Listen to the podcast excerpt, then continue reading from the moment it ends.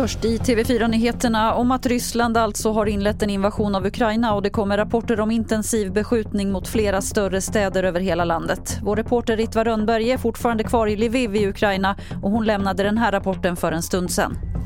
Eh, flyglarmet går just nu för fjärde gången sedan tidigt i morse.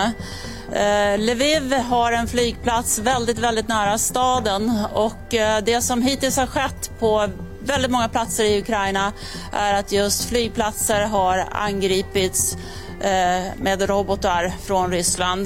Det finns också många medieuppgifter om hur stridsvagnar rullar in norrifrån. Och nyss kom uppgifter från ukrainska myndigheter att de bekräftar att minst sju personer dött i de ryska attackerna.